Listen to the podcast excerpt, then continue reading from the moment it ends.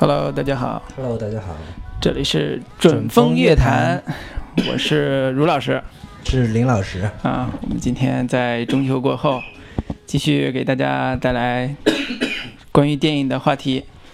是的，嗯，那么中秋要不要聊两句？过得开心吗？中秋啊，过得特别不开心。那就不聊了。你过得还是貌似还挺开心的，是吧？哎呦，还挺好玩的。中秋跑了一趟，出去玩了一趟是去了一趟上海迪士尼。迪士尼乐园啊。作为一个大龄男青年，跑去迪士尼也是一也是醉了啊。反正为了圆当初年少时候的一个梦，是吧？这什么梦啊，小小飞象啊，没有没有，就是各种原因吧，去了迪士尼，但是比我预想中要好玩很多。我作为一个男男性啊，对迪士尼没什么幻想，但是去了之后，真的还觉得。依稀记得小时候看那些动画片的经历，包括那些好玩的那些玩具吧。最喜欢看白雪公主吗？小时候？不是啊，我最喜欢看的是睡美人儿。哎呀，嗯，还真是挺值得去。所以我正好那时候去的时候，那个人少，所以体验还是非常不错的。人多的话，估计排队会比较累，所以。推荐吧。啊，那么今天我们其实聊的不是迪士尼，对，也有一点小关系嘛，就是每个人内心的一颗少女心的少女心，不是吧？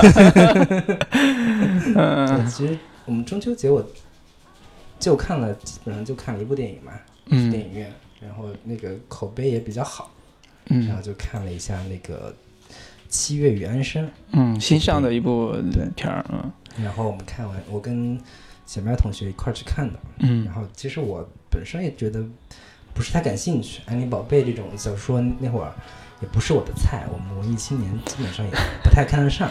虽然安妮宝贝在小说当中号称就是作为文艺女性文艺女性必必看必看对啊，但我嗯。们这种基本上文艺男青年，对，看的都是嗯另外的文艺男青年的书。在小喵的同学的强烈要求之下，嗯我只好去看了一下。嗯，哎，结果发现还挺喜欢，竟然。燃起了你的少女心。对，我觉得我们好像两个好闺蜜一块儿去的感觉，是吧？这种体验，也是醉了。你其你实我们可以让小喵同学来简单说一下他为什么会想去看这么一部电影。其实最开始就这么一部改编电影，对我来说其实没是没有什么太大吸引力的，啊，而且在我的记忆中或者印象中，安妮宝贝就就一个字作。对我们我们先嗯做个铺垫啊，在小明老师进入之前，我们先做个铺垫，就是安妮宝贝嗯，到底是干啥的，有啥特点？就是为什么大家你你会不喜欢，而小明老师会觉得哎还还喜欢？大部分观众也都知道吧？如果也不见得，现在九零后观众已经不读安妮了，开始读的是那些新新一代的那些什么卢思浩的那些小说。嗯好吧，嗯，安妮是应该是我们那个年代的青春文艺女青年的代表代表人物。八零八零后就是我们零呃两千年上大学，两千年左右上大学的那波人的呃代表作品，就是他们他是跟那个网络文学对起来的一第一波的学，刚开始兴盛在内地，对对，他的对他的主要特色就是，呃，穿素式素衣服，就是很叫什么麻布衣服是吧？长头发，然后喜欢旅行，写一些自己心情日记，但是又写的并不是那种小女生的心情日记，而是一个渴望成为一个叫什么？更丰富人生、更活泼，不是更活泼，就是更有内涵的一个女生、女人的这个过程写下来的那些故事。所以当时为什么我你不是你不喜欢，是我在上大学我也不喜欢。嗯我看过他的书，但是我实在是觉得看不懂，你知道吗？就是我我看完之后，我完全不记得他到底讲的什么，只记得里边全是忧伤的文字。你知道嗯，所以这是我体体验啊，简单的一个感受就是未赋新词强说愁，那个时候的的一对，所以这是男男人的体验啊。其实各种符号化和标签化的呃描述，嗯，嗯，然后旁边我们我已经感受到了深深的 鄙视和恶意的眼神，觉得这俩臭男人真是不懂我们女人的对，心思。那我们就给他来安妮宝贝一次验明正身的机会，是吧？反驳的机会。嗯，小明老师，嗯其实等到后来的时候啊，等到我开始呃上大学的时候，那会儿就说起来你宝贝，好像大家都是一种偏负面的吧，就就甚至网上还会有一组流传照片，就说你看这呃穿白衣白裙的这种女生，然后又戴个银镯什么的，对吧？然后穿着哦光脚穿球鞋，这种什么海藻般的头发，都有一些配图，那个还挺讽刺的。但是吧，就是实际上回想起当时高中时候看的时候，觉得第一次接触到那种文字还是挺大胆的，挺叛逆的，因为它跟那时候流行的可能其他的一些文学不太一样。嗯，其他的话可能就是就还挺正常的，但是看它的话，你会你就会觉得说它。有的地方描写的那些人性啊，或者是什么，还挺触目惊心的。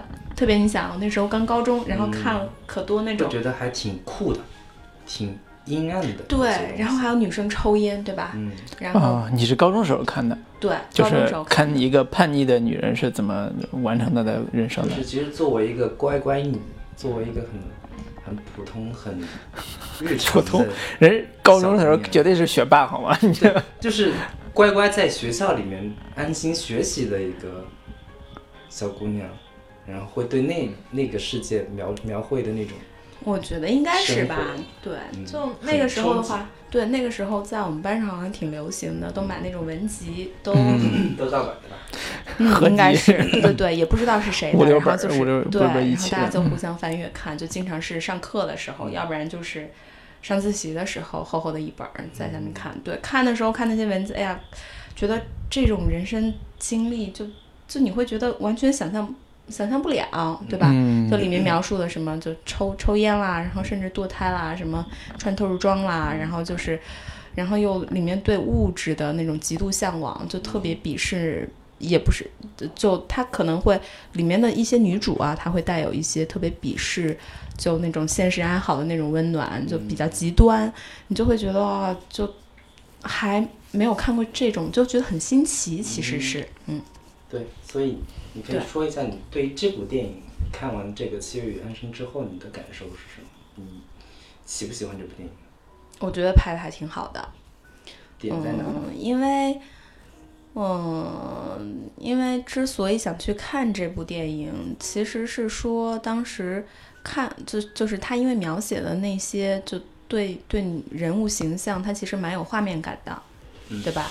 就高中的时候那会儿看到的时候，就觉得说，哎，想象一下是一个什么样的女生。嗯然后呢，你现在说这个电影拍成电影了，然后你第一的反应就是说，你想看看她和你之前想象的那个一不一样，嗯。对吧？因为首先那个嗯马思纯跟那个周冬雨这两个角色，这两个人选来对来说，对你是我之前觉得，就是没看这部电影之前想了一下，就觉得说，感觉好像有点儿，不太一嗯对。但是我之前想的是说，马思纯可能会演安生，那个谁会演七啊因为他月，之前演过《左耳》里边一个还挺对叛逆的一个女孩。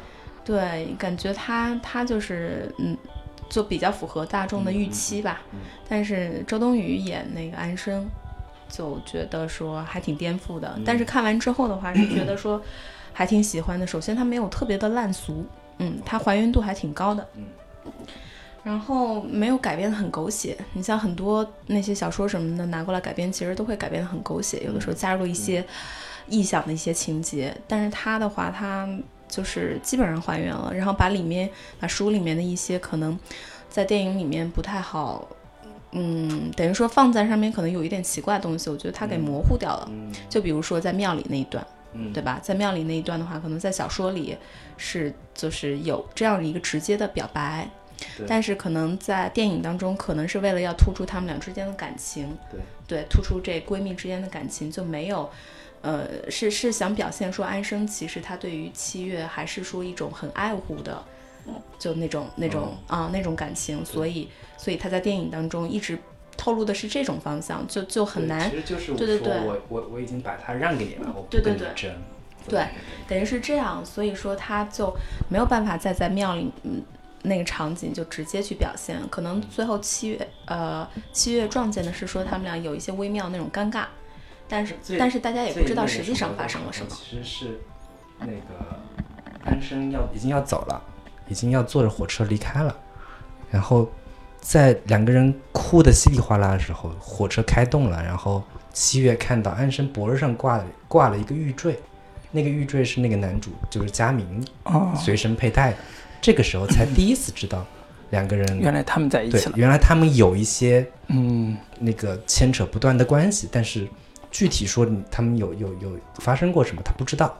然后在这个时候，那个那个周冬雨演那个安生已经离开了，就很长一段时间两人是见见不到面的，都是通过书信去互相传达消息。嗯，对，还是挺挺文艺的那种感觉的描述。就是把两个 两个女孩，就一对闺蜜跟一个男人之间的啊、这种小暧昧啊故事啊，嗯就是拍的很细腻，嗯，并没有说那种闺蜜大撕逼，为了一个男人对互相争夺这种的对。苦情戏码。那个电影用用了一个还挺有意思的那个形式，嗯就是呃，那个故事是七月写的，然哦，后以七月的视角已经是多年之后，刚刚开场是多年之后，嗯那个安生在地铁站上遇到了佳明，然后两两个人相遇，但是那个那个那个那个周冬雨演那个那个那个叫什么来着？安生安生就不太搭理他，嗯然后那个佳明就告诉他说：“你看那个小说了吗？他他写写的我们的那哦个曾经的故事。然后那个回去之后，那个那个安生就去看那个小说，然后通过第一章开始开始开始看，然后画面就回到了他们当当初的那个，从他最小的时候上小学，两个人两个人的一个相识，再到各种他们之间的一个相处。嗯，就是那个小说里边其实讲了他们当年在一起的啊、友谊。对，一段一段的去描写，嗯，然后最后会有会有几个大反转。嗯，听起来还是一个叙事上来讲有有有有有想法的叙事有想法，它嗯不会说各种堆积那些狗血的元素，嗯它还是很细致的去描绘女生之间的一些情感点，嗯是只有只属于女生。其实对于男生来说，看这个电影会。呃，你不会觉得不好看，但是有一些点吧，你只有作为一个女的，你才能真的深入的去理解。嗯，明白了，你就是不管怎么着，还是会有有点隔。对你作为男生很难进入，反正呃，我这样的男生还好，你知道吗？就对于某些男生来说，真的是，我看那个桃姐，桃桃桃桃电影那个啊啊啊，桃姐就说。我知道那个电影是好的，但是就是作为男生，作为男生实在是有点，嗯，玩玩不动，就是太女太女性了，这个、嗯太女性的点就是。这个不是说好坏，而是说这是一个欣赏趣味，性别所天然阻隔的一个东西。对这个没法改的，嗯嗯，这跟电影好坏没有特别大关系。是的，所以你你看完之后，你还是觉得虽然是个女性向的闺蜜电影，嗯，但是还是觉得不错的。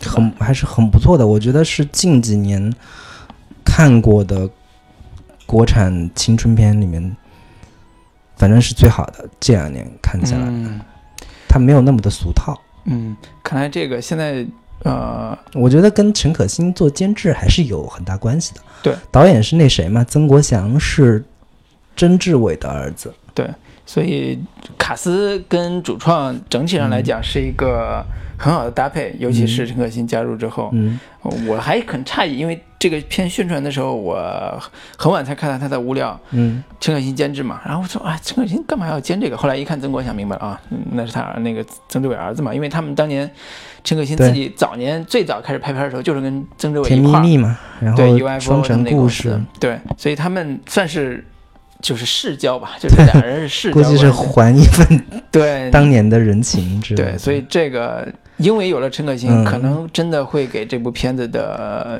而且那个这个电影里边有一个很有有一段很有意思的就是，那个安生后来是去了北京，嗯跟着各种乐队混，就是有点像那种果儿那种，跟着各种乐队当当助手呀，当一个嗯乐队、乐队的女朋友。嗯然后有一长段描写北京生活的，其实跟那个《如果爱》里边那一段描写北京的那个场景哦还很类似。嗯。我觉得陈，我不知道是陈可辛的功劳 还是曾国祥的功劳，就是那一段就是住北京四合院儿，嗯。然后冬天没有暖气，烧煤炉，然后各种喝吃就是吃串儿撸串儿，喝那个燕京啤酒那种那种北京的质感还原的还是很到位的。哦嗯，是啊，这个这样一说的话，那其实小说里边有这段吗？呃那个小苗，不记得了，就是还是很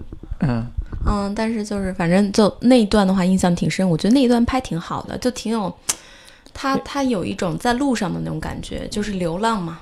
挺有质感的。你你就他他一下子把这个电影往往实处拉了，嗯就他不像小说，现实感上走对，往、嗯不像小说原先是还挺飘在空中的，嗯，他那一整段都是挺接地气的。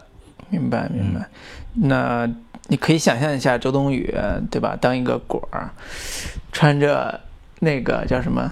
而且他演的特别好，就是在里面就那种痞气啊，有的时候就有点儿那种江湖，就就有点儿，对对对，就那种感觉。然后嗯但是呢，该细腻的时候也有细腻，然后就尴尬的时候就眯起眼来那种笑嘻嘻的啊。然后对，就觉得这个角色特别的丰满。对，里边有有有有这么一段吧。它其实这个电影主要讲的就是两种个性的女孩儿嗯和两种生活背景和生活际遇的女孩儿。就周冬雨演的那个女孩，就是父母很早就离婚了，她妈也基本上不怎么管她。嗯，叛逆对，然后嗯。那个马思纯演的那个角色就是父母健在，然后家庭美满，生活和谐，嗯。然后毕业之后也就乖乖的待在自己的一个小镇上生活，然后有一个男朋友，然后找了一个银行职员的工作，嗯，就就生活大概这个轨迹就是一一直按部就班这么过的。这不这不是那个安妮自己的 对然后另一个周冬雨就是那种各种去去外边闯，然后嗯。还还去各种游轮上当服务员，嗯传奇人生对，开开往世界各地，种种经历各种不同的人生，然后回来，然后那个有一段是发生在一个那个餐厅里边，嗯。餐厅里边，然后那个周冬雨就没有没有没有钱嘛，嗯，但是那个马思纯就带他去住那个好的酒店，嗯。然后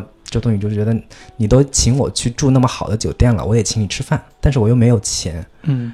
怎么办呢？我请你喝酒，请你喝酒，就跑到旁边有一大堆姑娘，啊不，一大堆男的，嗯。然后他们在玩嘛，然后就跑过去跟人聊了两句，然后就骗回来好几一一大一一瓶好好的红酒，嗯。然后回来就是跟那个马思纯说，你知道我怎么拿到那酒吗？我跟他们说，那个我能在二十秒钟之内把一瓶红酒给干了，然后回就就就去把那个红酒给干了。回来之后，马马思纯就觉得你干嘛要这么做呢？你要吃，我们可以可以自己自己点呀。我觉得你嗯这样做很贱。嗯就当时就深深的就戳伤了他的那个周冬雨的那个自尊心。对，就两种不同的女孩的一个价值观就是的，差别很明显的。对。但是我我看了一下介绍，我们片子没看嘛，大概看了介绍，我其实对他的这个电影中间有一句描述，我还突然就有一点儿感悟，就是呃，刚才讲两个性格特别鲜明的女孩，一个乖乖女，一个叛逆女。嗯，他介绍是说，这两个女孩在成年之后，其实各自性格又有一些反对。转，就是说这个乖乖女会变得叛逆一些，嗯，叛逆的女孩又回到更传统一些的生活里边。对，我觉得这种人物的变化，其实是在这种类型的片子里边会特别让人唏嘘的，嗯，又是特别让人感动的，就是嗯。一以贯之的乖乖女，突然有一天想突破自己，想过一种不一样的生活，她去。更叛逆的去做一些选择，比如说二十多岁的时候，她不结婚，她她不想按部就班的成为一个家庭主妇，她想过更好的生活，他可能嗯。去北漂，可能去干嘛，去嗯做一些自己想做的事情，比如说去什么做公益活动啊，或者嗯是做一些什么呃义工啊什么之类的，就是你你这让让人觉得你特别不靠谱啊。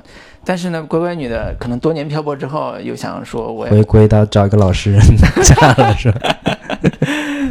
就想回到说，呃，那个稳定的情感、稳定的生活这样的层面上，嗯。我觉得这是真的是呃，如果说我因为没看嘛，如果说他能把这种转化变得很合理的话，嗯，那的确是一个对人生是有体验的还是写是出来的东西。还是挺合理的，就是至少从这个电影来看，嗯。他那个转变是源自于说，嗯、马思纯演那个角色要已经要跟那个佳明要结婚了，嗯。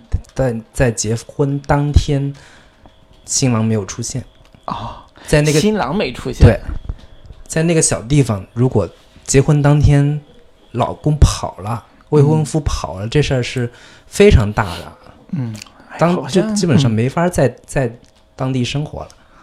当时他就拎就是拎着包要已经要离开这个地方了。后来有揭示出来说，其实是那个马思纯让那个男的走了。就是为了 那个让让那个七月，嗯，过一种他真正想要的生活，不要被拘拘泥在一个小镇上，所以那个，哎，是马思纯让他是对走的是吧？对，哦，他那个意思好像是是让那个男的你去跟那个恩生一起生活吧。对对对对对对对，就是你不够爱我的，你就不要跟我在一起了。哦，这样的，反正就是有有其实有各种反转的点嗯，在。对，所以这样一部呃闺蜜电影，嗯，就两个女孩的成长故事这部电影，目前其实我看到的口碑还真是不错的，就比出其实出乎我意料的好，因为这种听起来会稍微有点小众，或者说，嗯。受众群其实基本上就限于女性嘛，嗯，大部尤其是安妮的粉丝，对，现在改名了，庆生，庆生。啊，当然安妮宝贝老师也是一个很怎么说，有点儿争议的人物，嗯，嗯。从他的最开始出道写这种东西，一下子火火了之后，当时呃，我记得印象很深的是零大概在零四年左右，我们上大学的时候，呃，主流文学界对安妮的批判还是很强烈的。嗯认为他的写作，你不像是什么当年的美女写作那个那一批作家里边有有很强的女性意识啊，嗯。他他觉得你安妮宝贝，你又不像什么未婚绵绵这种的独创性风格，对。你又不是那种女性主题的东西，嗯，你就小心小调在那写，又嗯没什么贡献，你知道吗？所以主流文学界对他也看不上。对，但其实你回过头来，这么多年过去之后，他的粉丝依然会觉得，我觉得他这么多温暖了当年时重新再看的话，我觉得那个安妮宝贝还是一个嗯很有很有突破性的一个作者。就从现在来看，他之所以之所以换了一个笔名，嗯他现在他就是一路是有有反思的，一敢换一路都是有思考的。嗯，我我我我我其实比较阴险的觉得他换笔名，可能是因为他自己的人生也有一些变故，嗯 就是他也是有一个现实中有很多八卦的一个女女女嗯。女作家，对，呃，但是我其实很佩服她的是，她一以贯之坚持自己的风格，包括、呃在大概在去年还是前年，她自己又做了一本杂志《嗯。大方》，嗯。虽然做了两期都停刊了的，但是他也是很坚持自己呃相对都市文学的情感文学的这个风格，一直在做。因为他第一期封面就做的是春山春树，嗯，而且他请来的很多编审都是业内非常有名的。呃，作家是，嗯，台湾的那些作家，包括国内的那些什么，我记得有谁啊，余余余华他们吧，可能没有余华，可能有苏童，反正记不得了。但是具体是我印象里很深，就是好几个很很很知名的，还觉得他还挺有想法的，在嗯在自己做文学这条路上，反正我想至少对我来说，后来对他没有什么没有什么偏见偏见，我觉得还是挺不错的。能在一个时代影响一代人的人，都是值得尊重的。嗯，我操是拔得好高郭郭。老师，有对嗯郭老师，我对他也没有什么偏见。嗯，好吧，你我们现在都、都过了青春期，所以没有那么嗯，偏激的这个视视角去看待这些事情了。所以就是简单来说，《七月与安生》这部电影还是非常值得推荐的一部电影。嗯，对，好的，现在电影还在上嘛，嗯其实有兴趣的还可以。我们这一期的主题就是想聊一下关于呃两个闺蜜之间的那些呃青春题材的电影。对，就是主要是闺蜜的青春电影，所以下一步我们还会介绍，嗯，一个应该说是非常好看的一部这一类的电影。那么我们先来首歌。对，先来首歌，接下来我们会讲一部特别好看的，敬请期待。特别好看。对，绝对是不虚此行。听完这一期之后，觉得哇，最好看的就这部。那我们放一首窦靖童的，呃，It's just what we do。嗯，这也是《缺原声》里边的，呃，算是主题曲吧。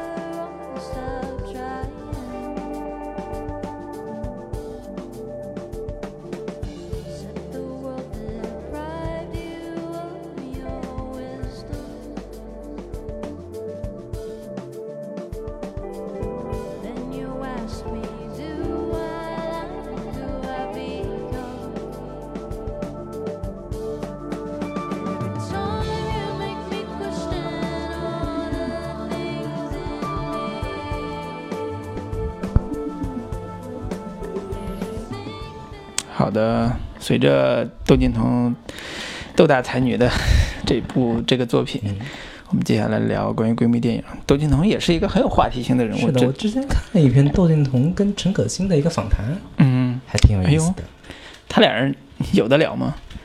还挺有得聊的。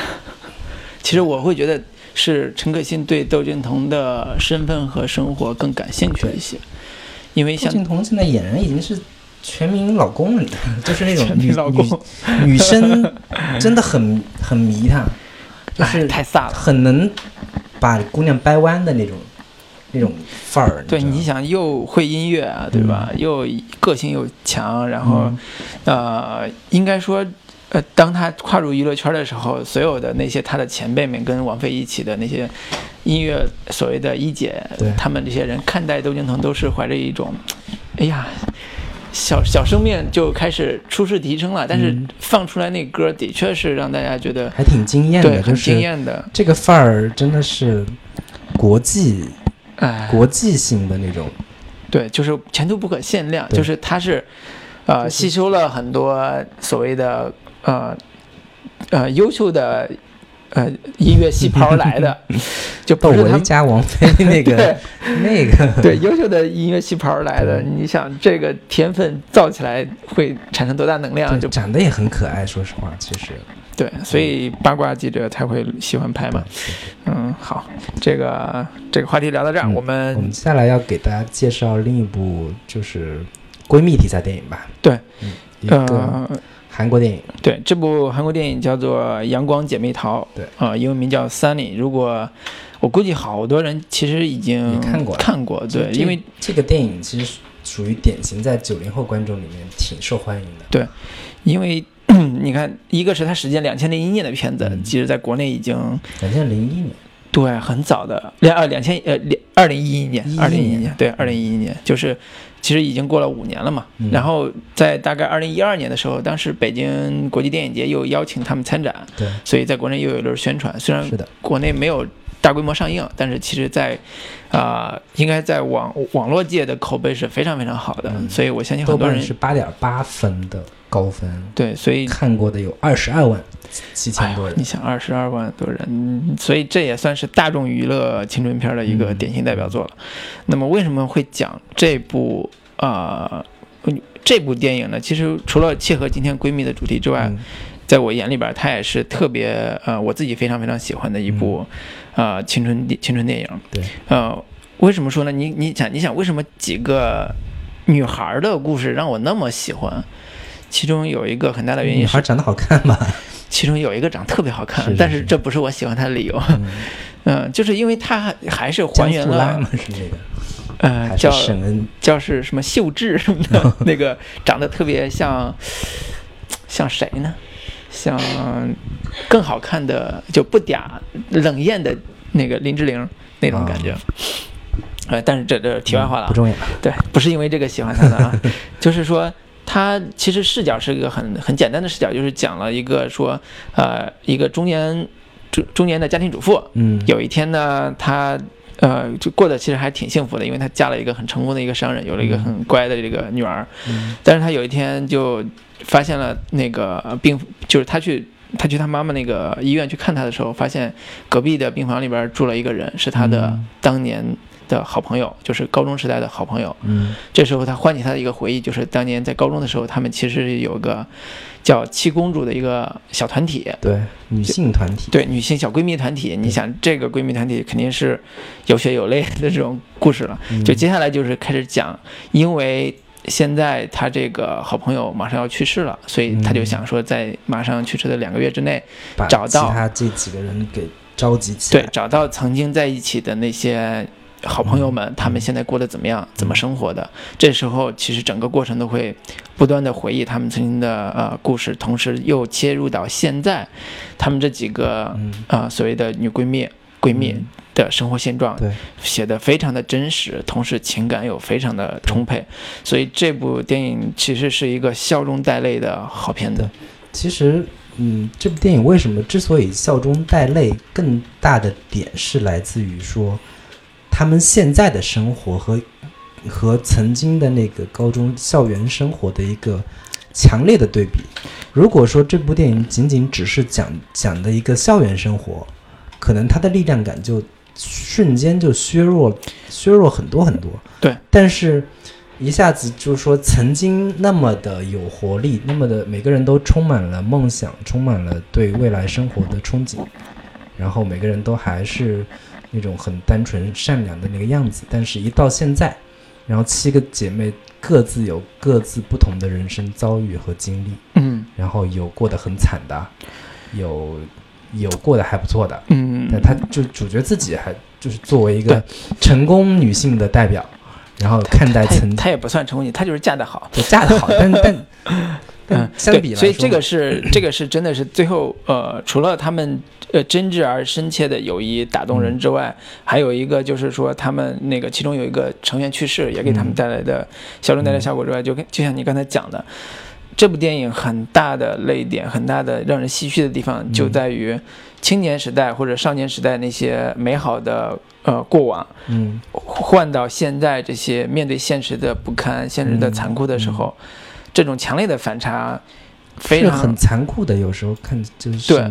就是一个现在 看起来很很挫、很很沮丧、很很忧伤的一个中年大妈，嗯，然后镜头一切，当年是一个逗逼死胖子的那种，青春洋溢都被嗯，就是无忧无虑的那个那个生活状态，一下子又到现在各种被现实压的，对，就是喘不过气、抬不起头那个状态，还是挺让人唏嘘的。对，所以如果简单来说，哎呀，这部电影讲的是一个一群闺蜜的命运的故事的话，嗯。那可能主题上会显得特别沉重。嗯。但是好在这部电影的创作者们，他们用了非常巧妙的叙事手法，把青春的故事和人物的命运结合得非常好，就是通过这种寻找的过程，一步一步带入啊、所谓的七公主这七个团体。嗯怎么在学校里边去呃相遇，怎么去相知，怎么去嗯。熟悉的这样一个过程，嗯。嗯，最后通向了他们啊、呃真实世界，就现在当下世界的那些那些过往。嗯。呃，主角呢是一个呃一个就是刚才讲的中年妇女，她年轻的时候就是所谓的高中时代是一个啊、刚刚从外地转校来首尔的一个嗯。高中生，女高中生，嗯。啊、叫娜美，算是很年轻、很小、很小的。但是她为什么有代入感？就是因为一个转校生来到一个新学校，常常受欺负。对，这时候呢，他其他几个姐妹，就是所谓的班上的同学，嗯就有的帮他的，就渐渐形成一个小团体，对抗那些欺负他的一个一个另外一个团体。所以这是是一个非常经典或者非常传统的一个，但一般都是男生之间的这种，就是小帮派。就嗯一般青春片看看看过了之后，往往都是男生之间打架呀、斗殴呀、干嘛干嘛。但是他这个角度还挺挺独特的，就是女生之间 就是小太妹、嗯。小太妹团体，然后他们各种各种约架呀，然后打架的方式，就是在男生看来就是各种也很很可笑，就是抓头发呀，骂战。对啊，所以呃你呃，这个学校应该是个女子中学，反正学校里边没有男生嘛。对。呃，我虽然没上过女子中学，但是你上过就怪了。但是我一直还是会觉得，像这种女子中学还是会存在这样那样的关于歧视啊，嗯。关于暴力啊，关于这种欺凌的这种现象嗯。出现，包括经常新闻上你会看到什么校园洗手间扒衣服拍拍视频被曝光，什么类似这种很恶劣的校园暴力这种情况。其实国内就很少有电影去拍这个东西，对，因为拍起来大家都会觉得很残酷，动不动就会上到一个主要还是不让拍。对，主要还是不让拍，这是很现实的。这部电影其实也是因为有了这些校园暴力，包括脏话情节，在韩国虽然韩国票非常好，但是韩国也是有一些叫呃审查委员会做一些呃限制级的这种标签给到他。那回到这部电影上来来讲，就是。呃，娜美这样一个转校生，在嗯新的校园里边儿，呃，开始生活的时候，接触到所谓的七公主，她们组成一个七个人的团体，啊、开始了这样一个新的生活。呃，呃，一般来讲，像这种闺蜜型的人物，必然会遇到一个所谓的男性来拆他们，就像刚才咱们讲、嗯那个屈原医生两个对男两个闺蜜之间两个间女人爱上同一个爱上同一个男人，然后怎么去争夺，呃，这种是加强戏剧性的一个方式。那么，在在那个呃《阳光姐妹淘》里边儿，其实。呃，并没有这么强的一条情感主线，虽然有一条暧昧线，但是它并不强，并不是，并不是一条一条这个主线。如果说这个电影叙事做得好的点，就是为什么它叙事整个跌宕起伏做得很好，就是因为他把他通过成年的娜美这样一个中年妇女的寻找寻找她们姐妹这个这条主线，嗯。把她们在青春时代那些散点的过往、散点的故事，一一的都串起来了，对是呃，让整个结构没有塌下去。对，如果是说，哎，你从主线顺序顺顺序的开始讲，嗯，那整个主线会觉得特别乏味。对因为都是琐事。对，比如说他们第一次见面的时候，那个呃呃那个救他的那个所谓老大姐，就是其实得癌症的就是那个老大姐。老大姐去帮他的那个那个场面，这是一段戏。然后下段戏他们呃熟悉之后，又开始在那个呃一个胖子他们家胖女孩他们家，呃一起聚会的那个景，嗯。就是他们那么这这这这个几段故事之间其实没有那么强烈的呃戏剧冲突对，来去勾连，嗯，没有什么太强的逻辑性和这个情感的顺序。对，对，所以这也是呃，虽然看起来好像呃剧情跳转的速度有点快，但是呃整个情感的流转是特别顺畅的，嗯而且他们的转折也特别的舒服。就是成年的那个女呃娜美，他们这组这波人寻找的过程，嗯包括之前的那个。中学生时代的那些友谊的发展过程都是非常非常其实顺畅的。观众的一个呃悬念点吧，嗯，也是紧紧被抓住，就是当年的那个七姐妹，如今过的到底是什么样的生活？嗯，然后他们就会每一每过了一段，就是嗯。寻找下一个人，对。然后下一个人就可能又面对了各自自己不同的生活。对，然后其嗯中有一段是还挺挺热血的吧，就是嗯。其中的一个、一个姐妹的女儿，如今也是上、上高中了嘛，啊，这个对对，这个是娜美她自己的闺女，啊，是她自己的闺对，女。是她闺女，呃是一个很叛逆的一个中学中学女生。啊。然后呢，她 虽然很叛逆，跟她的娜美这个这个中年妇女之间没什么交流，嗯。但是呢，她自己在学校里边也是受欺负的一个形象。这时候呢，娜美就有一天就偶然发现了，对，说我操，竟然我女儿被欺负了，然后他就很苦恼，说这个东西怎么办？怎么办？这时候正在寻找的几个人，三四个人已经组成小团体了，对，说那不行啊，我们当年是怎么混，我们当年怎么办？现在就 就对，怎么当年？怎么称霸什么那铃兰一高的？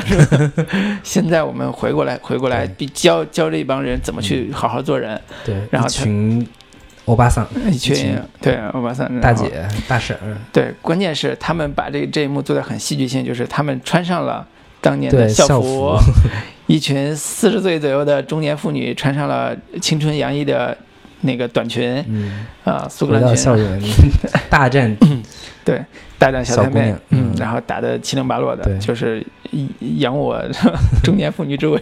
就这种点还是特别能击中观众的那个内心的。就是看那段的时候，我就想起台湾当当年拍过一个，就是叫什么摩托骑士的那个、嗯，一个广告片儿，哦。就一群老头儿嘛，啊那个就是老头要重新寻回当年的那个环游台湾岛的一个环岛旅行嘛。嗯。然后一群老头七七八十岁了，一个一个个都快死掉了，嗯。然后一就是不能再这样下去了，然后他们就拿出了当年的那个哈雷，一群老头在嗯，沿着那个台湾岛去。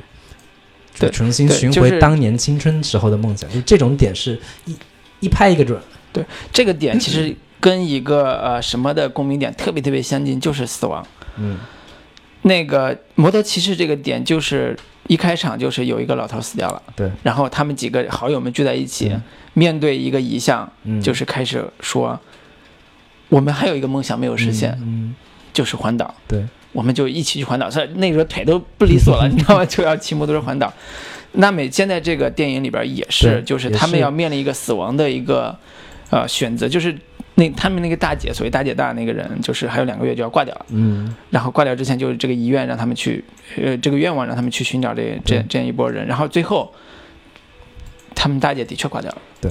但是呢，又有一个好的反转，就是留给他们一些东西，让他们重新意识到这个生活的美好，包括姐妹情谊的这个嗯珍贵。对。嗯。青春电影其实 要讲述的肯定不仅仅只是青春，对。而是更多的是关于逝去的青春，逝去的青春才是留在记忆中，才是更值得被追忆的，追忆起来对就是让你才更珍贵的一个应。该说，让你刺痛的东西，让你失落的东西，让你伤感的东西，让你痛苦的东西，都是你青春那些宝贵的回忆。最后呢，你一一收集起来，然后去祭奠它，去回顾它，去祭奠它的时候，那些回忆会让你泪流满面。即便是你一万次不想提起它，不想记起它，嗯当你看这部电影的时候，你还是会想起来当年你追的那些女孩，你爱的那些人，嗯你逝去的那些朋友们。对，你离离开你的那些好哥们、好姐们，嗯他们现在过得怎么样？你回想起来这些，总会让你很感伤对。这就是青春电影，或者叫我觉得我认为最好的青春片能够带给你的东西就。是一戳一个准这种这种点，对，所以即便说这部电影是一群闺蜜、一群女孩子的片子，嗯但是我就是有些看完之后感情都是共通的，不管是男生还是女生对。我看了之后依然泪流满面，是吧？对，嗯，那么我觉得这部电影它的主题曲是超级棒的，我觉得可以用一首歌点燃一下这个现在的气氛，是吧？从感伤中拉回来，感受一下。哎阳光灿烂日子里边，一群女孩在呃训练跳舞的时候，那些美妙的日子。嗯，是的，好的就是来一首 Sunny 他们他们最后一起群体跳的一段舞蹈。舞蹈。嗯。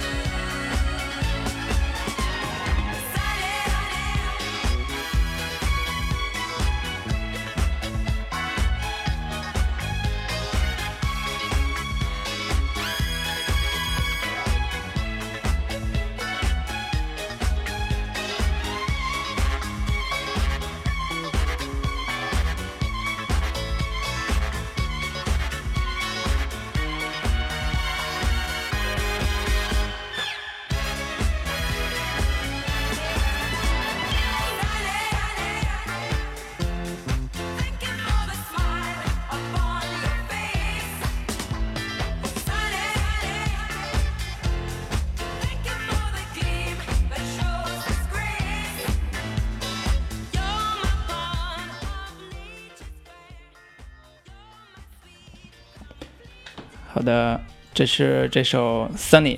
嗯呃，这《Sunny》这首歌，其实在剧中扮演了非常非常重要的角色。对，呃，最开始他们关系就是这对七七公主，一开始他们有一个小目标夜，总会里的 七公主，他们有个小目标，就是他们希望去在呃学校的一些学校的联欢会上嗯去表演这首《Sunny》这首歌。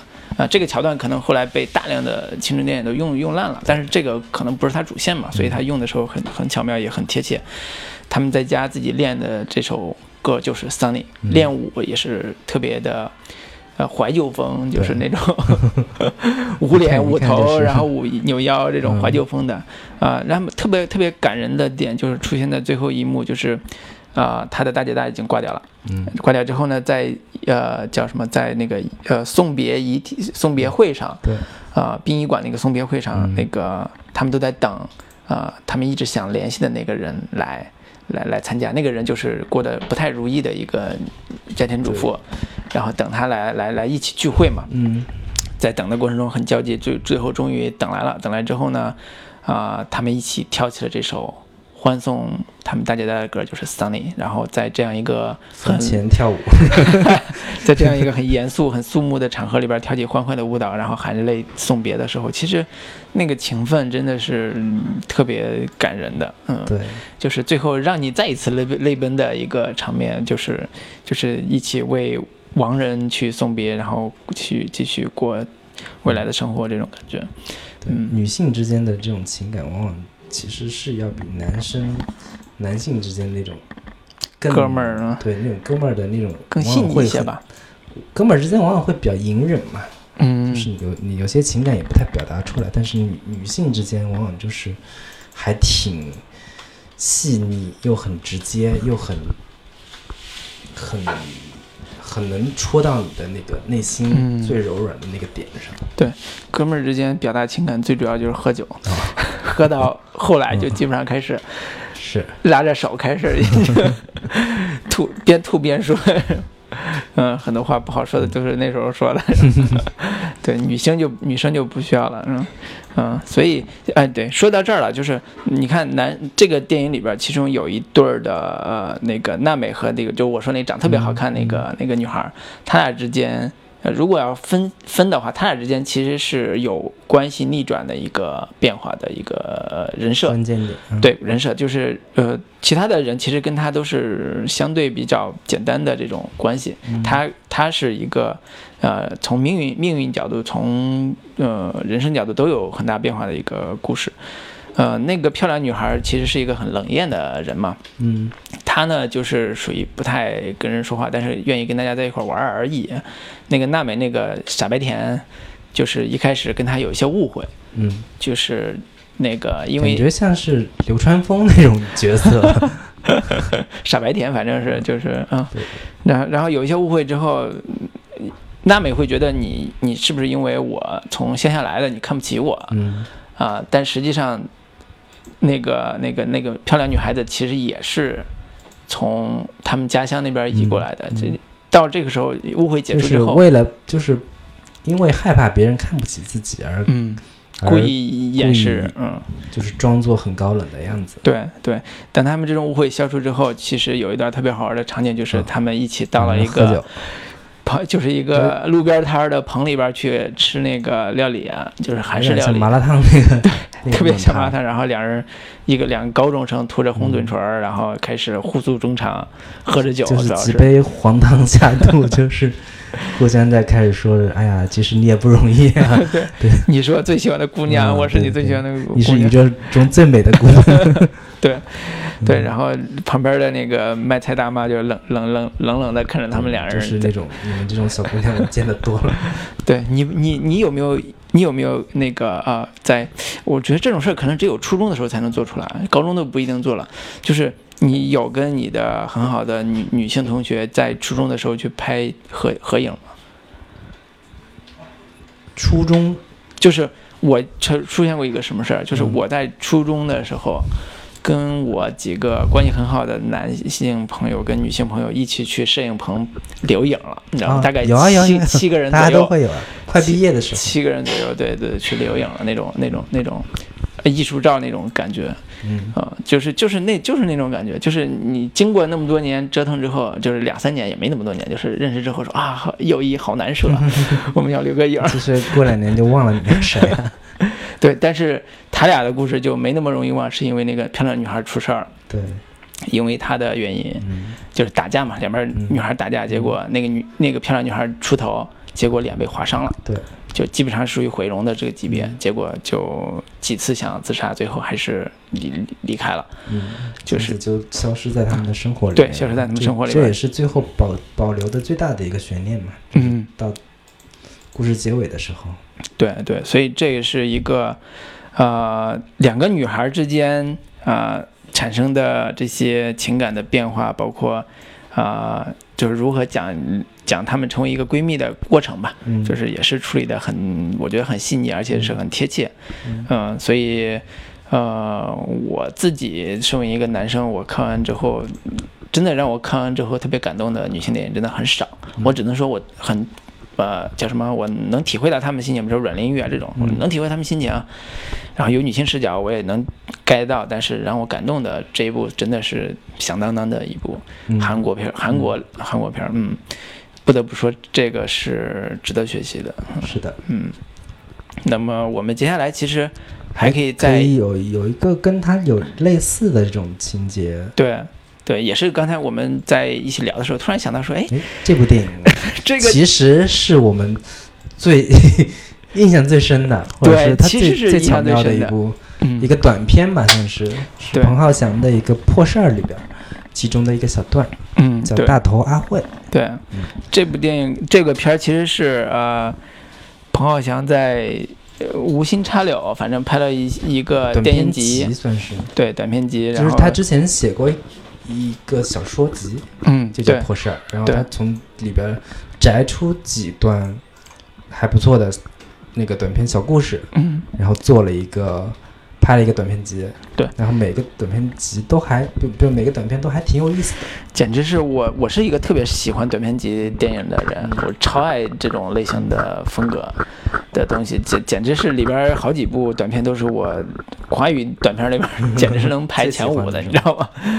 超超喜欢。那大头阿慧就是这样一个，我能我也是非常非常喜欢的。其他的就这短片集里边其他的那个画风还有点不太一样，对，应该是这里边最细腻的一部作品，其他的各种什么作结，嗯。就是属于那个呃恐怖情 情色风格的，作杰还有一个是就作杰是那个陈奕迅演的，那个，超搞笑但是超超好玩的一部对，一部片子特别大的一个，对，然后还有一部是那个呃，陈冠希老师演的一个叫《功德心》的一部小短片儿，也很不错。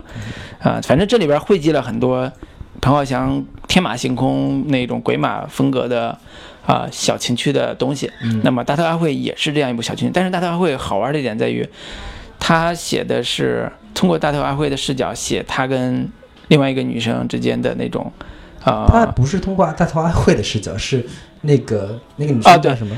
邓丽邓丽欣邓丽欣演的那个角色对，应该是说通过邓丽欣的视角嗯去解读她跟阿慧之间的命运的反转跟不同。对对对，对，因为话外音很多是啊，那个邓丽欣自己的话外音说，其实好玩的一点在哪？就是邓丽欣是一个特别优秀的一个，在学校里边成绩还很不错，然后大家都很器重她一个女孩子，但是很有点小孤僻。嗯，她唯一的好朋友就是这个傻傻的大头阿慧，因为她太傻了，所以那个他他可能觉得大头会是一个呃对他来讲没有什么威胁，但是又很容易相处的一个人，是很容易掌控的人，对，很容易掌控的人。然后大头会对大头会也是一个特别白呃没心眼儿的，就是，自己遇到的所有的烦恼都喜欢跟这个人去倾诉。大头阿慧的心目中，那个邓丽欣演的那个角色叫什么来着？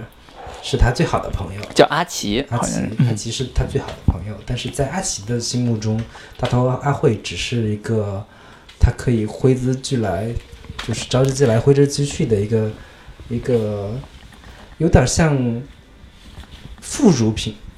应该是说，嗯，那个她呃，阿奇作为一个很孤独的女孩子，她唯一的能够啊、像朋友一样的人就是呃大大阿慧，她就希望是像一个叫什么空玩偶一样的东西，控制它。对，玩偶一样的朋友。嗯是是，就是他的那个视角是要高于他的。那那这样的时候，这样的时候，他做任何的这个选择，呃，就是智商全部碾压嘛。就是我我比如说我不想出去逛街了，那就找一个借口，那大头儿会也不会说什么。嗯啊、就就是他是有点不对等的关系在这个友谊里边。对，但是他反转的点在哪儿？就是大头阿慧其实因为他很傻嘛，他就他就有一天在路上发现了一个汽车修理工。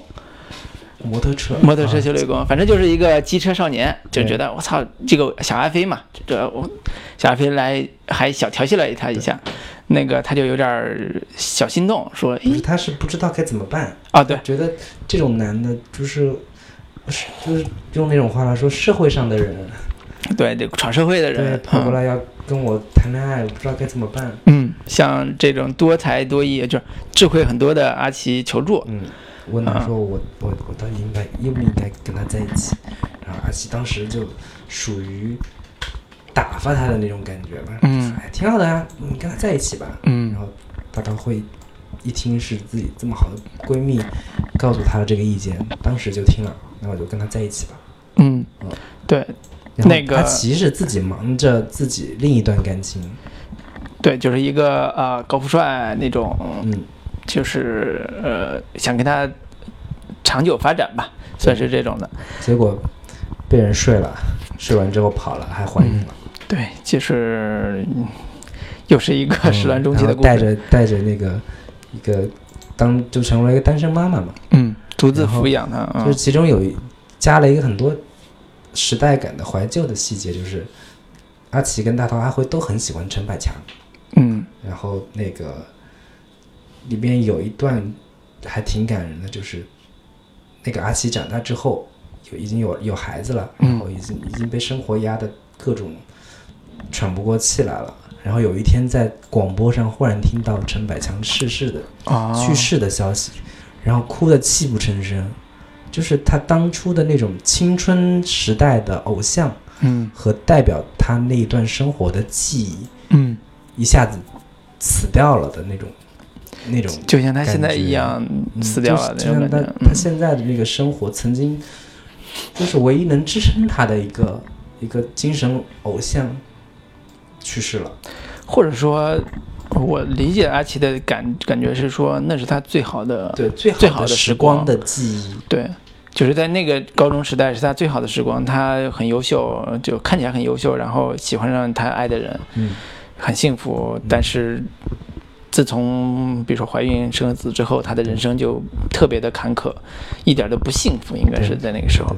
对然后这个时候反观大头阿辉，他当时就是无心的一个撮合，结果人家是吧？这个那个机车少年努力上进，然后先从一家修车行干起，然后开开了一家又一家的连锁店，对然后生活过得就是大头阿辉已经迈入了这个算是阔太太的对，行列，又又生了一个新的孩子，对小孩子。对，嗯，然后就是呃还是很狗血的，就是大家开了一个同学会。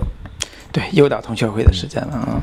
同学会的时候，大头阿阿慧还是非常这个感念他当时撮合这这他的，个 这个劝，嗯，对，听人劝吃饱饭。对对对，然后就就还是很很很把她当成一个很好的闺蜜的那个状态。嗯然后最后他们两人是那个合演合合一起合合唱了一首歌，嗯，就是唱跳的一个舞蹈，就是他们当年也是为了参加节目嗯筹筹备的一个陈百强的，陈百强的一个一首歌叫《再见 Puppy Love》。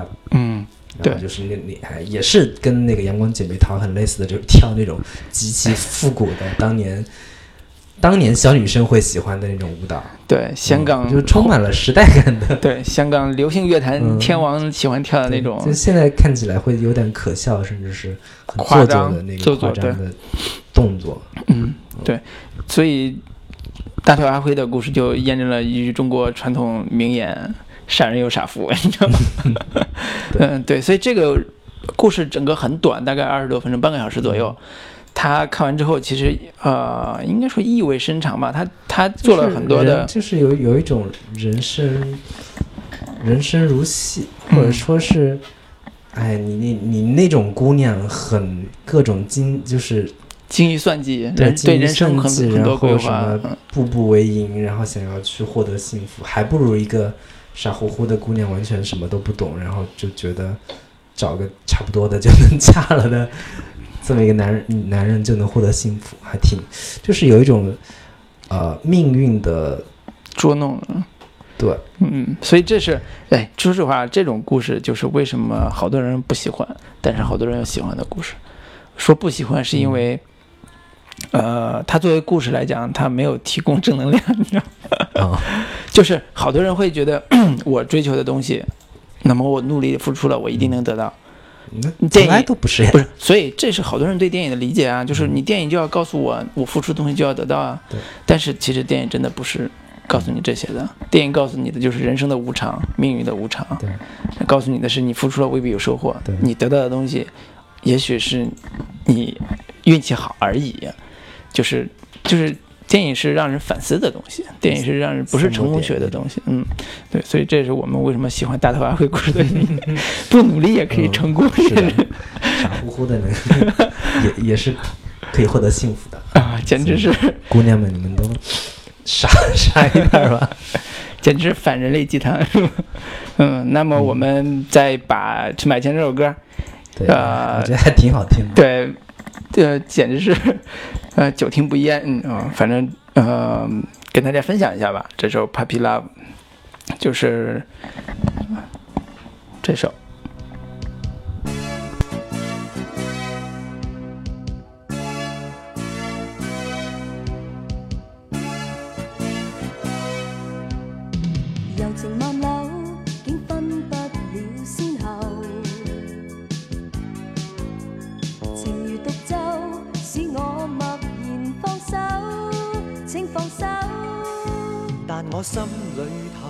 卻說不過，心裏面疑惑，這是抉擇時候。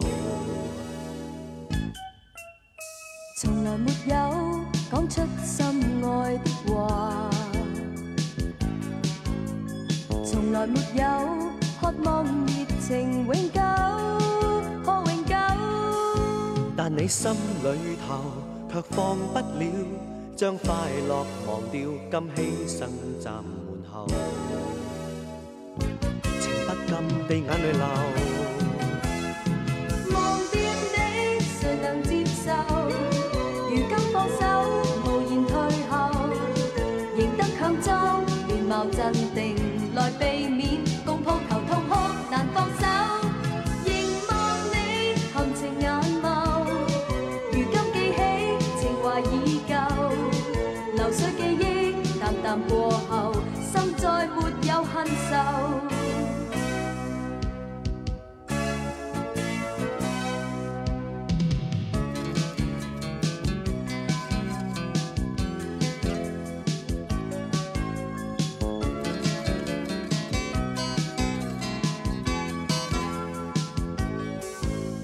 我心裏頭卻說不過，心裏面疑惑，這是抉擇時候。從來沒有講出心愛的話，從來沒有渴望熱情永久，可永久。好的，我们回到回来，对啊，好好听，这个我都禁不住摇摆起来。嗯，哎，我刚才还是真的好感慨，啊，因为你看破事儿不是破事儿这个片儿很好看，嗯当然这非常值得推荐。但是现在想想破事里边那些导演、人演员这些嗯人生变故，就真的挺印证刚才说那个人生无常这个感觉。你想，彭浩翔在国内，他当年作为香港鬼才导演，嗯才华横溢，简直是就是刚来，简直是我当时觉得这是华语电影的未来希望。绝对是。就刚我记得印象很深的是他那个叫什么，就是录录像带杀人，不是拍买凶拍人，，嗯，那个我觉得我、靠，这创意太牛逼了。对啊，对啊，尤其就是加入各种还马丁斯科塞斯的拍法，说 那个拍那些对。凶杀手段，这对个主演詹瑞文都是嗯，喜剧香港喜剧界的天王级人物，都是。对，后来还拍了一大堆像什么划，AV，对，就是就 拍这么一个破东西，还能讲一个大道理，说当年嗯。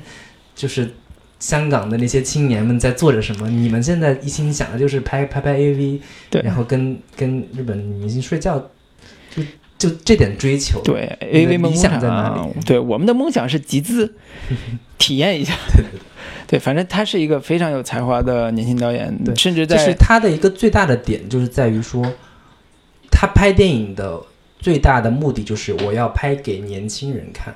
嗯这个就是这个意识是现在很多国内导演是没有的，或者说国内导演很多做不到，你知道吗？做不到是一点，另 嗯，一个就是没有这个意识，对觉得说他对他对青年文化的对就是这种叫什么探索，还是一以贯之的。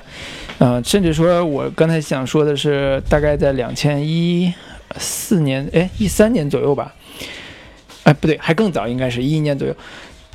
他刚刚到北京，因为当时流行香港电影北上嘛，嗯。他刚到北京的时候，其实呃，业内传闻很多都是他在跟冯小刚一起合作，就是作为南派北派的喜剧电影的 叫什么代表代表人物吧，就是开始分庭抗礼了。结果其实并没有，其实并没有，就完全水土不服。对，水土不服，他的水土不服是非常非常严重的。对他唯一近年最好的作品就是《致命与春娇》，这在我看来是最好的对，其他的都不行。就是《致命与春娇》还是港片，啊、还是港片，就是港味很重的，就是港女之港港男港女之间的一个故事。，对但是到第二部的时候就就已经有点有变味儿了，对嗯对，所以他水土不服严重到他整个在现在在国内的大众评论界，包括网友界就已经被臭大街了，就到这种份儿上，所所以挺唏嘘的这个。个什么杜文泽，对他的好友杜文泽事件呢，还有另外就是刚才讲大头阿慧的扮演者钟欣桐，嗯，也就是 Twins 里边的阿萨，阿萨。对，也是阿娇阿娇阿娇是吧？对对对，哦，阿娇啊、还是女同学纠正了一下，牢记的阿萨是吧？对，所以也是也是令人唏嘘的，就是啊、当年的青春无敌美少女组合，现在劳燕飞飞是吧？变成孤身一人，嗯、你想说什么？我想说，这里边你看，就是命运无常，电影内外都是命运无常啊。行，回到咱们今今今天主流的这个主主聊的这个啊、嗯青春电影，对或者叫青春片儿。闺蜜类型青春片，对，从闺蜜这个方向，呃，我们看出来这几部其实都是很浓郁的青春电影。其实呃，我可以简单介绍一下我我个人最喜欢的这种类型的青春电影吧，嗯就是《花与爱丽丝》，嗯是岩井俊二老师大概是零四年拍的一部电影。嗯然后我之前是已经很久没有看《影这样了，自从看《情书》之后，基本上就觉得这片子已经不太适合我了，不太适合我这个年纪再看了。那个后来像关于绿一周的一切啊，这这我基本上都觉得只有郭敬明这样臭不要脸的才会你你是什么时候看的这个这个？花与爱丽丝呀。对，大概是上大学的时候，那应该是零七零八年的时候。那时候也不算特别晚，就是你那时候也不过二十出头啊。对，啊但是已经觉得有点矫情了嘛。哦但是我我后来再看，我还是觉得很喜欢这个电影，嗯就是两个女生之间，她她不像那个《阳光姐妹淘》这个类型的青春片，是说我站在一个成年人的角度去嗯回望我的青春是嗯一个什么样的一个美好的珍贵的记忆。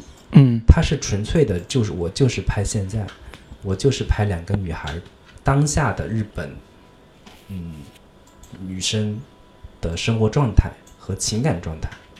对，它有一个在这个故事有一个最有意思的点，就是，呃，两个女孩在创造自己的青春记忆，同时也在创造别人的青春记忆，有个点像小恶作剧的感觉。对，嗯，就是那个故事讲的就是，呃，一个一个女孩叫花，一个一个女孩叫爱丽丝，嗯。然后演花的女孩是铃木杏，然后演爱丽丝的女孩是我们著名的森系女神代表苍井老师苍井苍井苍井啥来着？苍井优老师，给念错了。苍井优老师。嗯两个女孩呢，有一天就共同发现，她们就每天坐地铁嘛，然后坐地铁的时候就看到旁边有，哇，好帅好帅，有个男的，嗯特别喜欢，然后那个就那个花就发现说，那女孩就就那个男生是在在一个落语社里边儿一个成员，哦，相声团体。对对，然后他加入了那个传那个落语社，然后每天就跟着他，跟着那个男的，那个男的就是属于特别高冷，嗯。特别没有什么情绪反应的那种男生，就是特别酷，然后每天就捧这本书，走路的时候就一直看，一直走，一直看，然后也不看路，结果你看装逼就撞到哪个大铁门上嘛，嗯那个大铁门刚好拉到半空中，要关没关的那个那个那个状态，一头就撞到那个大铁门上，当时就晕倒在地了。然后那个那个女孩就跑过去说：“那个你没事吧？怎么怎么样？”然后那个男生就问她说：“你是谁？”然后那女孩说：“我我我是你那个社里边的那个小师妹啊，你不认识我了吗？”她不记得了。然后她说：“你是不是失忆了？”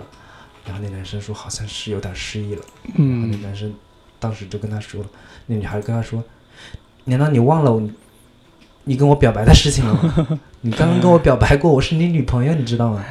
然后那个那个男生就说：“真的吗？”然后就开始两个人假就是说以男女朋友的身份去交往了。嗯然后那女孩就把他带回家了。结果一不小心，有一天那个女孩就，呃，这个男生就发现那女孩电脑里边有有那个女孩拍偷拍那个男生的照片儿，就很好奇说，既然我是你男朋友，你干嘛还要偷拍我？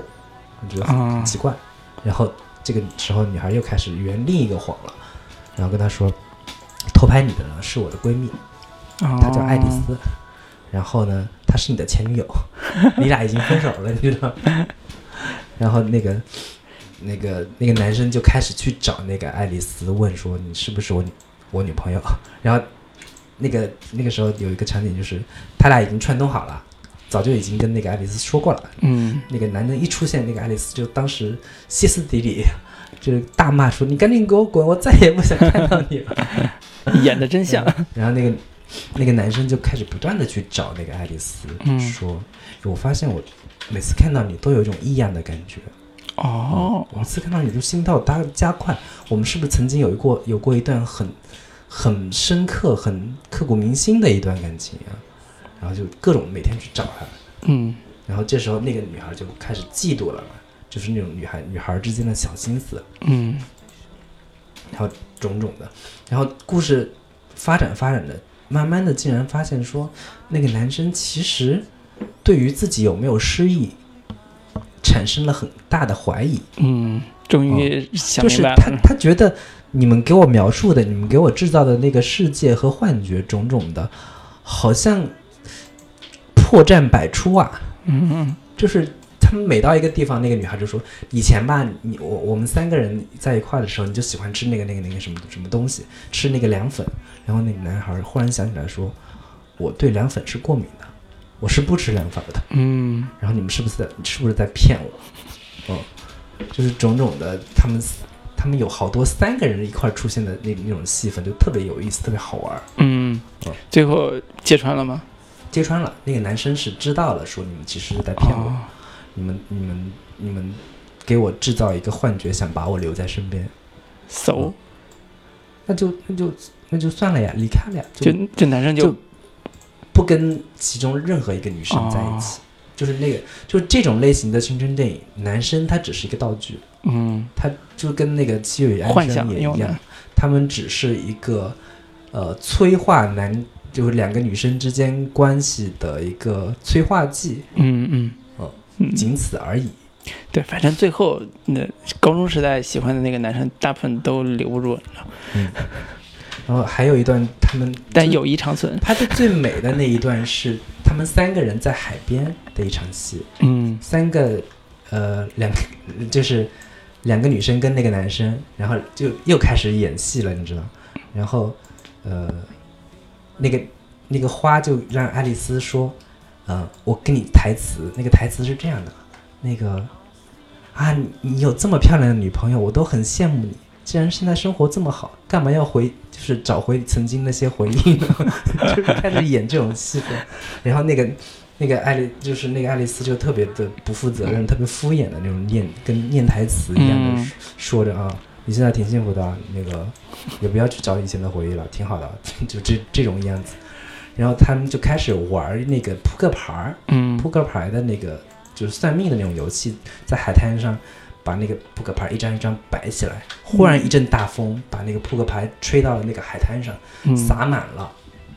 然后那个爱丽丝忽然就跟他说：“我我我跟你玩一个游戏吧，就是谁先找到那个红桃 A，对方就答应对方另一个要，就是答应对方一个要求。”嗯这几个人就开始在海滩上找那个红桃 S，结果那个爱丽丝先找到了，然后就跟他说：“你把那个男生让给我好吗？” 当时就提提了这样一个要一个要求，好不要脸然。后当时场面就尴尬了，嗯所有人都特别尴尬。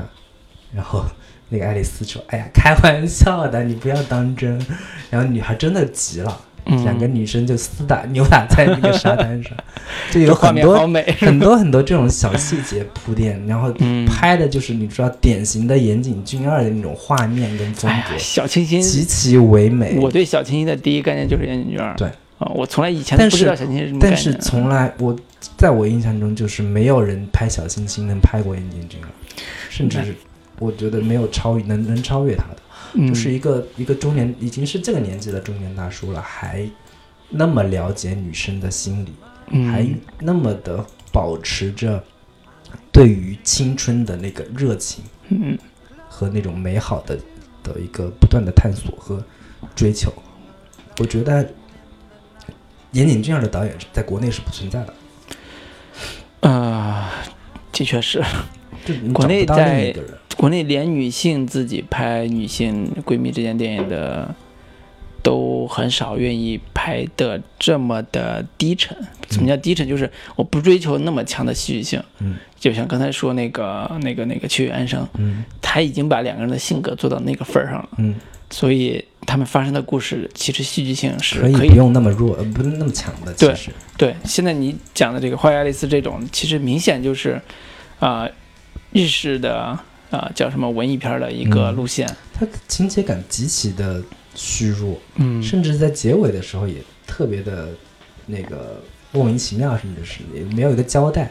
最后结尾就是那个爱丽丝去被被一个星探看中了，嗯。就是想要去让他拍一个杂志的封面广告，嗯。然后就结尾的时候经历了一长段的试试镜，嗯。然后爱丽丝给那个导演拍了，就跳了一长段的芭蕾舞，好长，对，深深的打动了那个那个导演，导演跟那个他的助理，然后就成功的选上了，成为了那个杂志的封面模特。然后结尾的时候，那两个女孩看着啊，这是我拍的封面模特，特别美，特别好，两个人就特别又开心的成为了好闺蜜。然后结束那个男生在哪里就不重要了，谁也不知道那男生去了哪里，故事就结束了。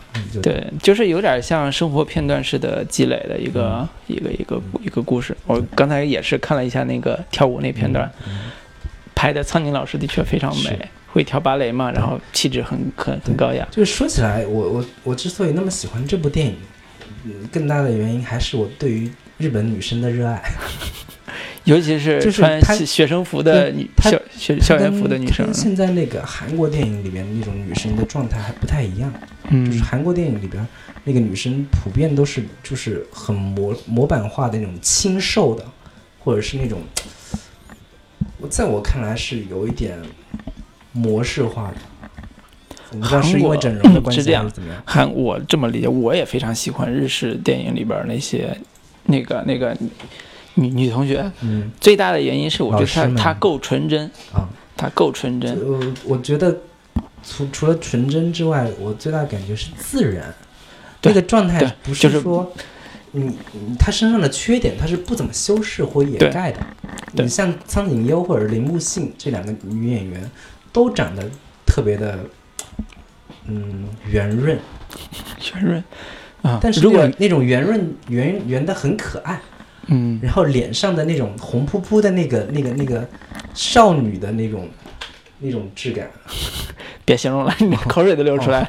哦天哪，特别的美好，就是对对青春，就是这才是青春片该有的那个那个韵风貌味。嗯，对，所以如果严格来讲，嗯。啊，真的是如果我们呃回过头来探讨说青春片到底是什么样的话，其实日式青春片是一个非常强大的一股洪流，就是嗯可以列举一二十部各种风格的日式青春片，因为它永远都有青春美好的这些元素在里边儿，让你去感伤回忆。除了除了那个什么像苍井不是苍井，那个岩井俊二这样的类型的青春片，还有像什么纯爱电影各种的，呃，这么说吧，就是有一套是日日呃青春励志片，，青春励志就是体育类的。石口史进拍过的《摇摆少女》，对，摇摆少女唱就就是吹吹那个萨克斯的，，还有五个扑水的少年，对，跳水的五个，刚才之前说五个相扑少年，对，包括像那个啊、这是励志偏励志风的。刚才讲岩井俊二这种偏嗯。文艺风的，嗯。这是一套一大套的。嗯。岩井俊二包括还有很多像啊、那个呃还有谁来着？呃呃，就是苍井优演的大部分的片子。啊啊、叫什么蜂蜜与四叶草，类似这种，全是这一套的。然后还有一种就是属于那个呃日式的叫什么呃怀旧的吧，怀旧的，我也叫我也叫怀旧的，就是嗯横道世之介这一波的啊、就新出来这一波的呃日式青春片，就是走的是更呃更温和，或者叫更日常的对，啊、戏所以这也是很多呃就青春片。是现在观众不太喜欢日本电影的一个原因所在吧，它就是情节压缩的非常非常的淡淡，戏剧然后性非常更多的走嗯情绪、走日常生活的那种细节和片段。嗯，然后你一旦能进入的话，你你你你所收获的那种那种震撼和感动是非常强大的。但是你一旦进不去，嗯你就会非常的躁动和焦虑，觉得完全 get 不到那个点。对，我们回头可以详细来聊关于这一套的青春片的玩法。嗯我觉得今天可以我们初步总结一下现在闺蜜类型的这几个呃青春片、嗯它的一些特点，嗯或者说它值得去期待、值得去呃大家欣赏的一些好玩的地方。嗯呃，我们可以呃再找另外的时间去详细聊，比如说是男性视角的青春片嗯是怎么样的。嗯啊、包括横道世之介刚才讲的就是男性视角的嘛，就是他到底包括像什么啊、国内的、呃、台湾的那个呃蓝色大门，蓝色大门，包括像那些年那些年我们追的女孩这些全都是男性视角的，那可能我们俩聊起来会更更好玩一些。哦，呃，女性视角的闺蜜类型的青春电影，应该是说除了闺蜜之间非常独特的细腻的情感主题之外，嗯它也是有很明确的女性成长的这个元素在里面，会让就是女性观众或者女性的这个这个粉丝，呃，对自己的呃叫什么经历也好，生活也好，有更深的体悟感。对自我身份的强化。尤其是遇如果遇到就是如果遇到和闺蜜喜欢同一个男人该怎么办这种人生命题的，就是这种闺蜜类型电影里面，几乎必出现两个男人爱上人生命题的人一个嗯一个一个男，人的故事。对对对，这时候应该怎么办？谁嗯应该退出？还是两个人开始撕逼？这个没经历过，我也不太提供人生意见，你没有被两个闺蜜爱上过是吗？没有。人生一大遗憾。对，所以呃好多人可能真的是在电影里边寻找他自己人生故事的，呃，是寻找自己人生故的痕迹吧，就嗯。找找自己的、呃、那种感悟啊，嗯。或者是感动。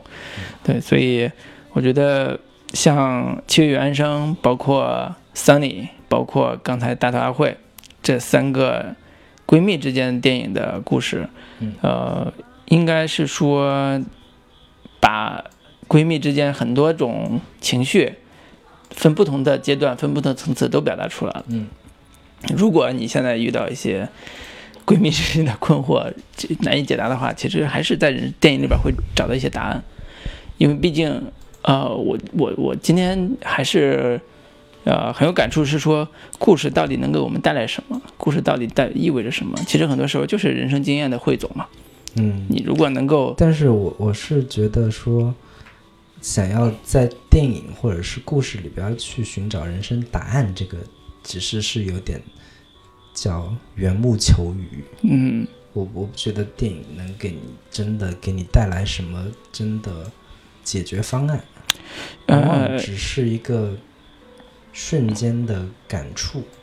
呃，解决方案当然谈不上了，嗯。但是它有一个点是说，故事是人生经验，人生经验就是说那是别人的经验，对，你可以看看别人是怎么玩的。对你来说，你还是要自己去分析你自己的实际处境。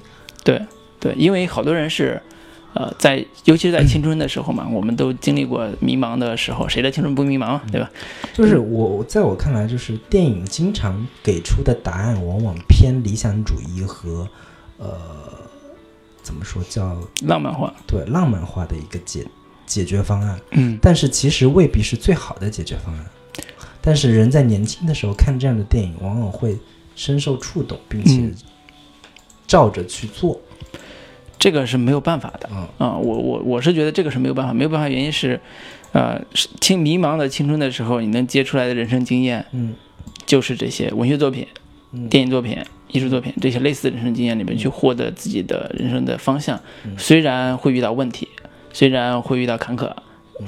撞了墙，回过头来看看待自己人生的时候，也是一个很美好的经历。嗯因为简单来说，因为在你上学的时候，老师不会告诉你这些人生经验，嗯，家长也没有更多的人生经验跟你分享，同学之间也是彼此彼此而已。是的，所以这个是就是没有人教我们怎么谈恋爱，我们只好在电影里面和小说里边去谈恋爱。嗯，所以呢，那如果我们要从这里面去寻找寻找谈恋爱的经验，那我们一定要找到好的电影和好的小说，在这里面去寻找好的桥段。对，去一定是价值观正确的电影。对我不是说，呃，一定是叫人生导向正确，人生没有什么正确不正确的，嗯就但是价值观是有正确不正确的。就是少撕点逼，放过你自己，是吧？对，总有一天你会看到可笑的自己干过的蠢事。对，好，反正我们已经青春期已经过了，所以蠢事都干过了。嗯，好吧，那我们最后给大家，你有什么要补充的吗？呃，我最后补充一点，就是欢迎大家订阅我们的 荔枝 FM 那个准风乐坛，包括我们的微信公众号“准风乐坛播客”。